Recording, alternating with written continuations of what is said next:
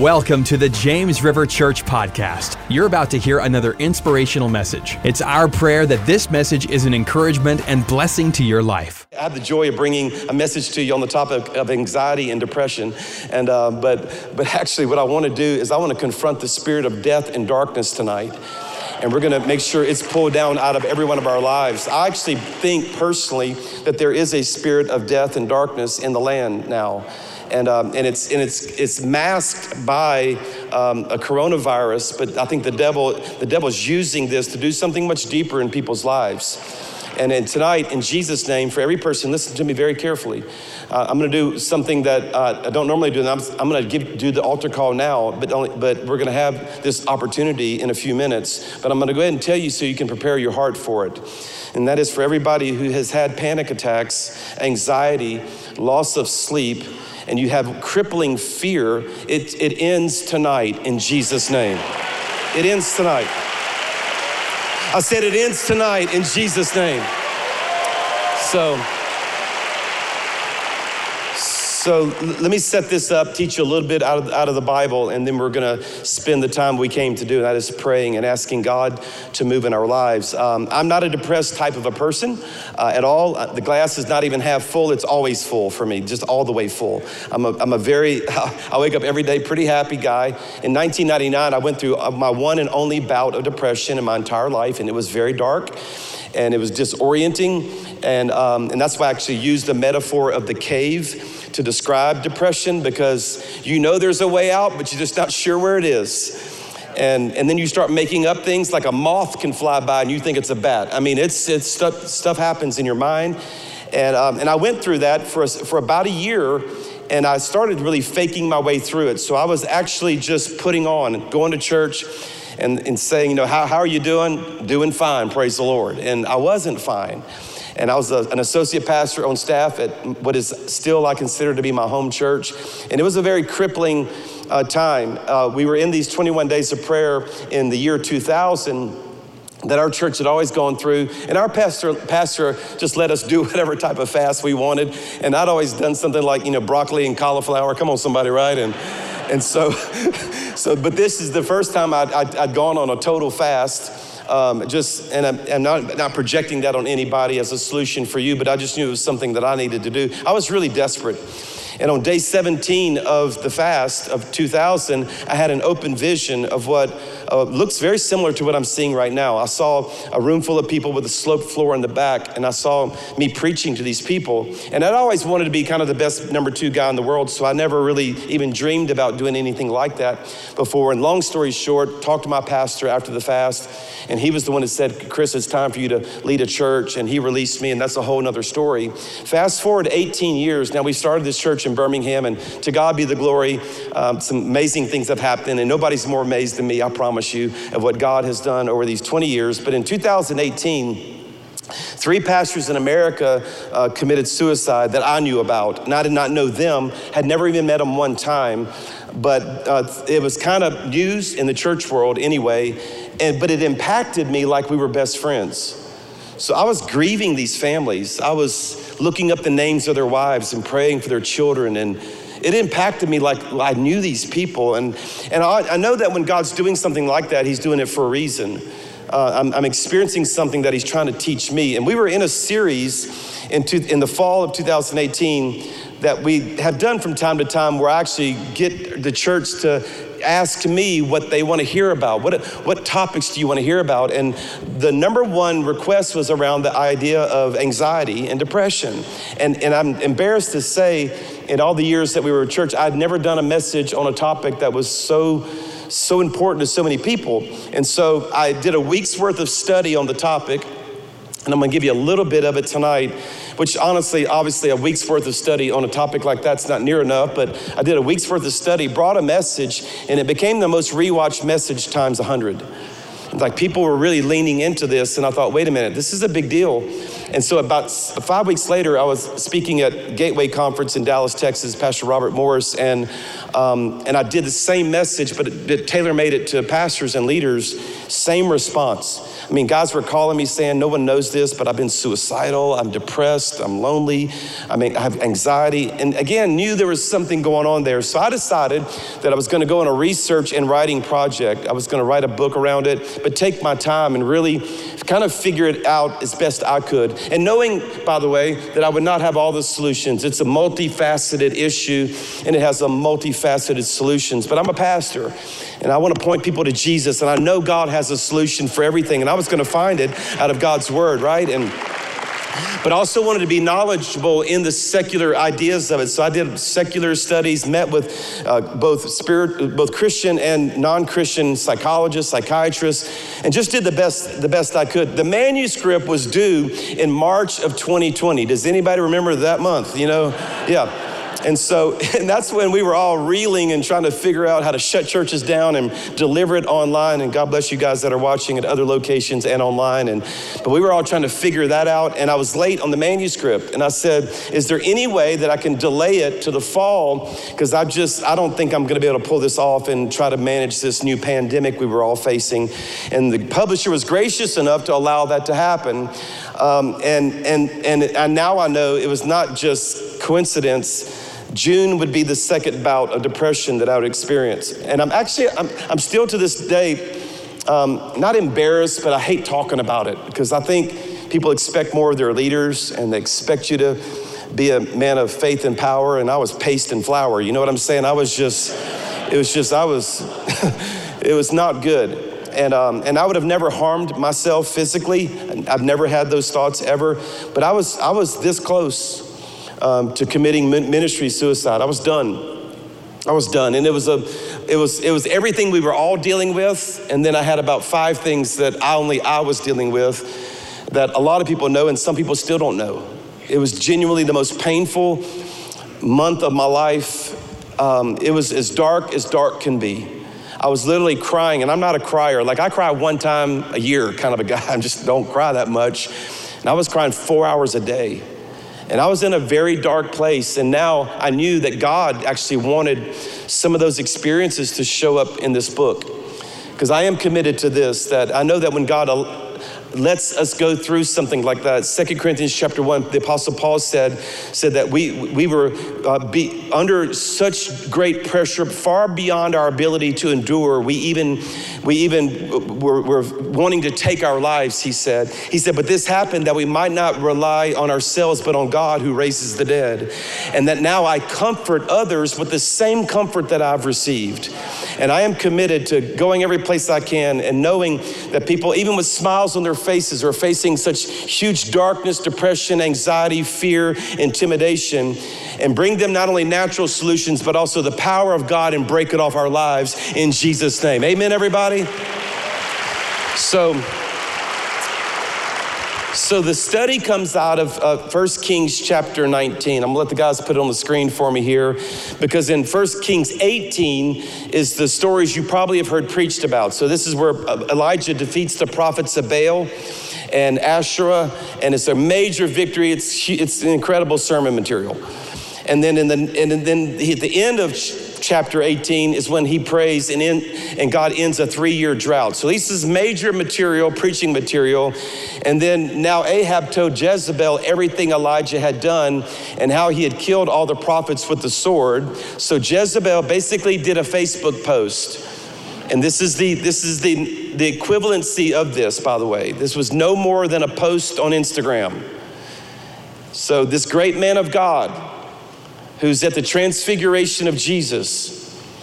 So, arguably one of the most important figures in all of Scripture, now allowed one comment on a Facebook post to Elijah, and she just threatened his life. May the gods deal with me ever, be it ever so severely, if by this time tomorrow I do not make your life like the guys you just killed. And watch what happens. And Elijah was afraid. So, all this courage in one chapter, and six verses later, he's a different person and he, ra- and he ran for his life. And when he came to Beersheba, and Beersheba, by the way, is called the place of the oath.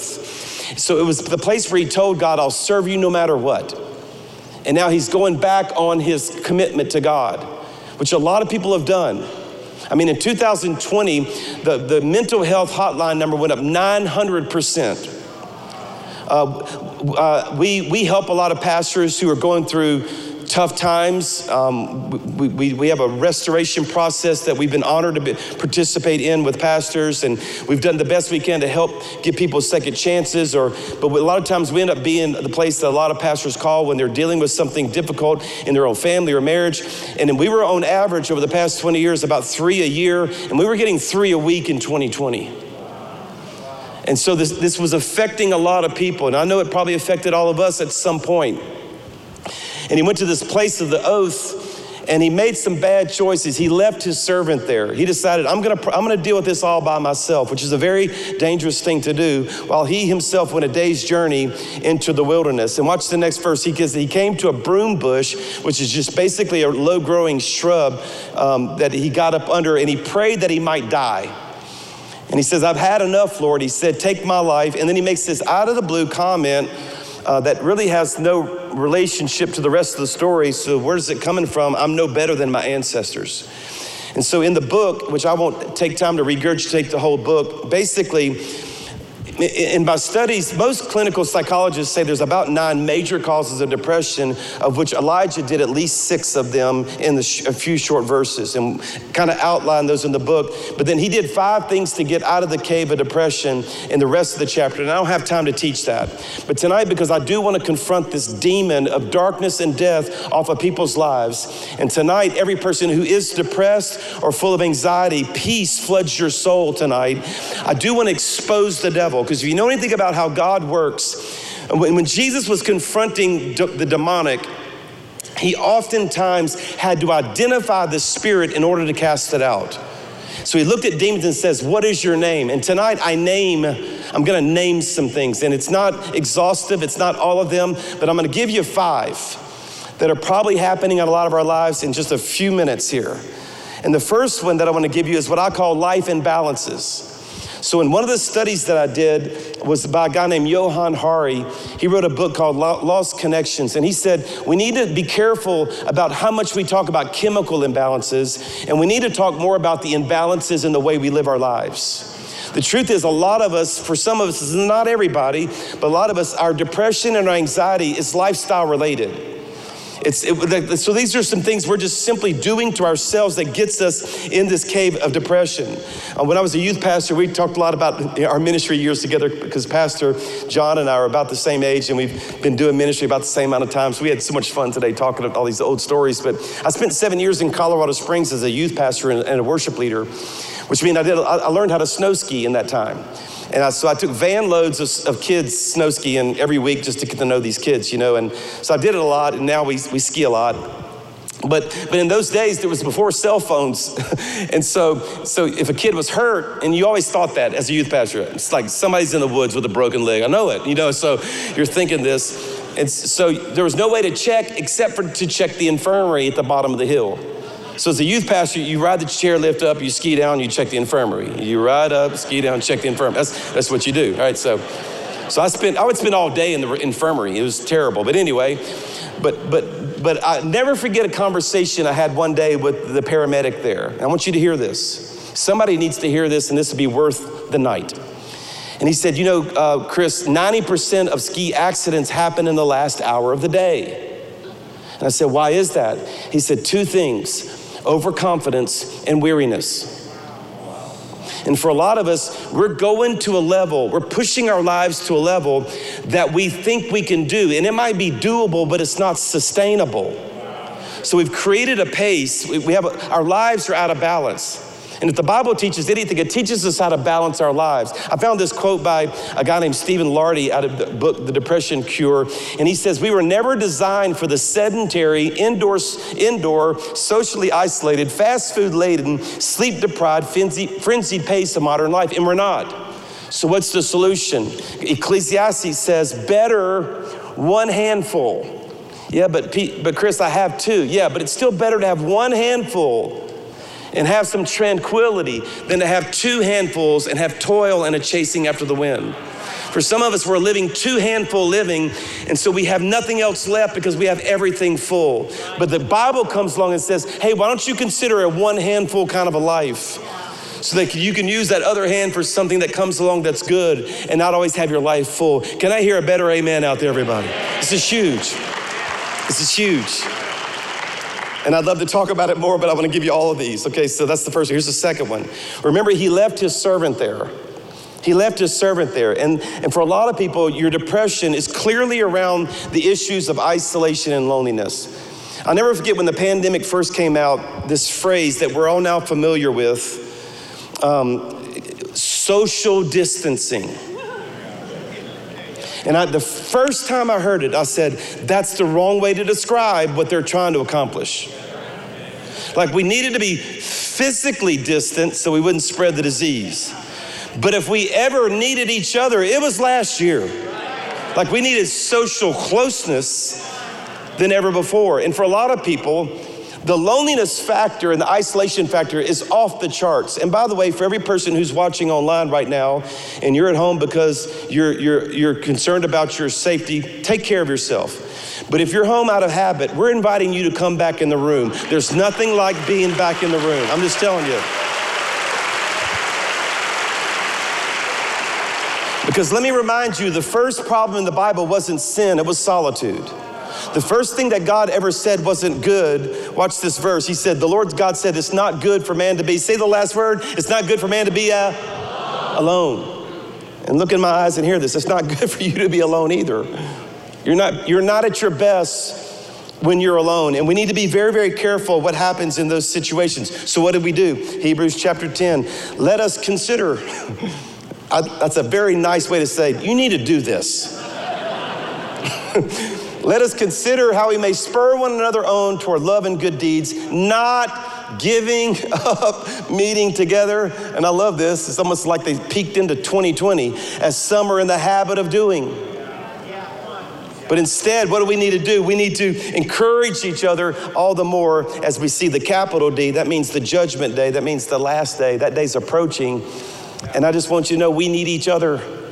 Would you turn to the person next to you and say, You need me? just tell them, Yeah, you do. I think this brother over here just got a date. Congratulations, my friend. Good job. All right.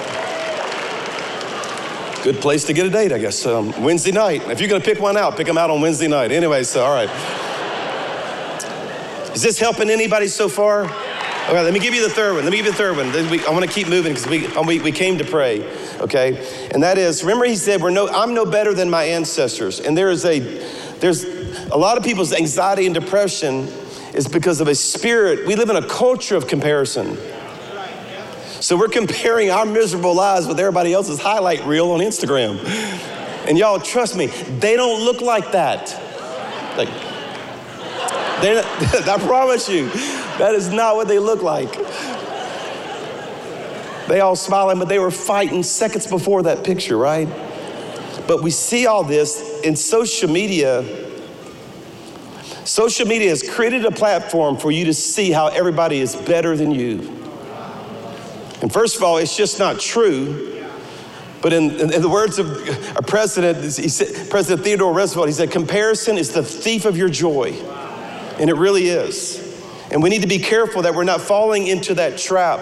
Galatians chapter 6 says it this way each one should test their own actions. And it means like when you're before God, give an account of your life, of your life before God, not thinking about others. Be careful that you're not putting your life through the lens of what other people are doing. Then they can take pride, and that's a holy pride, not the bad kind of pride, in themselves alone without comparing themselves to someone else. For each one should carry their own load thinking about my own life, I stand before God. I, I lived for years wanting somebody else's church, wanting somebody else's anointing, somebody else's preaching. Like, I really, I don't think I'm that great of a preacher. I think I'm a pretty good, I think I can make hard things simple. I think I'm a decent teacher. But I always wanted to, you know, I wanted to preach like T.D. Jakes, like, come on, somebody. You know, like I just wanted to do that. And I tried, and it, it was horrible, you know. And I tried to preach one time smiling as much as Joel Osteen, and I'm just not that nice. You know, I just couldn't pull it off. And you just got to be careful that we're not falling into that trap. Can I hear a good amen, everybody? So I want to give you a little tip.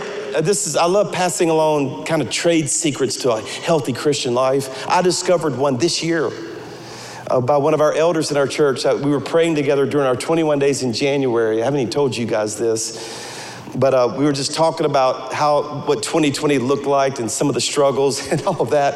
And he said, Chris, I want to gift you with a phrase that's going to change your life if you'll do it. And he said, I said, what's that? He says, it's selective ignorance. And I said, what's selective ignorance? And he says, it's making a list of things you're just, just not going to know and then just not know them because you don't need to know it. And I just decided, actually, so I did a media fast during the fast. So I was fasting like normal fast, food fast this past January. I know you're, some of y'all are looking at me like, that brother fast? Yeah, I know, I know, I know. I really love food. I make up for it. Come on, everybody. People ask me, how much weight did you lose? Like, I didn't lose it. I know exactly where it is, you know, and I'm gonna find it. So, anyway. But I really do, I really do, believe it or not, I really fast. I just really love food. And so, um, but, but I, I, did a media, media fast. And this was during, you know, January was a pretty active month, if you remember that. And, and, and I'm, so I'm off of everything. Like when everything was happening at the Capitol and everything's happening in America and with the election, and I don't know. And y'all, I was happy, happy, happy, happy. I'm just saying. I'm just saying. Now, I'm not telling you to be ignorant, I'm just saying select your ignorance.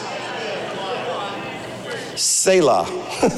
Think about those things, all right, everybody? And, and the God of peace will be with you in Jesus' name. I promise you, that's, that's a good one too. So let me give you two more. This, this one's huge. And this is what psychologists call ruminating. And it can be defined as self talk. So ruminating comes from like what a cow does. A cow is a ruminating animal, and a ruminating animal, come on, you guys live in southwest Missouri. Y'all, y'all got to know what a, okay, so what a cow does is they get some grass, and then they chew it, and then they swallow it, and then they regurgitate it back into their mouth and chew it some more, and then they swallow it and they bring it back up and chew it some more. Okay, that's called ruminating. And psychologists say that's what people do wrong. Is they take their thoughts and they chew it, but they swallow it, which is really good to do. Just, just get rid of it, but but they bring it back up and they chew it some more and then they swallow it and they bring it back up. And how many y'all know every time you bring it back up, it's not better, it's grosser. Isn't that right? Okay? And so are your thoughts. And you've got to be careful because the devil loves to play to play in that space. That's why 2 Corinthians 10, it's not on the screen, it's just coming to mind right now, but 2 Corinthians 10 says that if you're going to have the weapons of warfare that defeat strongholds of the devil, we take captive every thought and make it obedient to Christ. Your thought life can destroy your life. Your thought life can bless your life. So we get we ruminate. We for me, if I'm honest with you, Sunday nights. We can have a killer service, campus is full, people, and man, I'll find one thing, one person, one text, one comment, one wish I would have said this, wish I wouldn't have said that. And it's honestly, it's not bad for me to process some of those things so I should get better. Chew it, swallow it, get rid of it. But you bring it back up. And I, I, have a, I had a tendency to do this. Like, wow, that man. And, it, and the more I concentrate on it, psychologists say your, it's focused attention on your distress. Wow. And, and it's not to say your distress is not distress it just becomes worse. Elijah did this. I won't show you the text. Read a few verses further down in 1 Kings 19. He makes statements like, he starts arguing with God after God already revealed himself to him in a powerful way. And he says, Yeah, but God, I'm the only one left. And he wasn't. In fact, if you read back one chapter in 18, chapter 18, the very beginning, the prophet Obadiah told him, You're not the only one left. So he knew it, but he began to lie to himself. His distress caused him to lie to himself.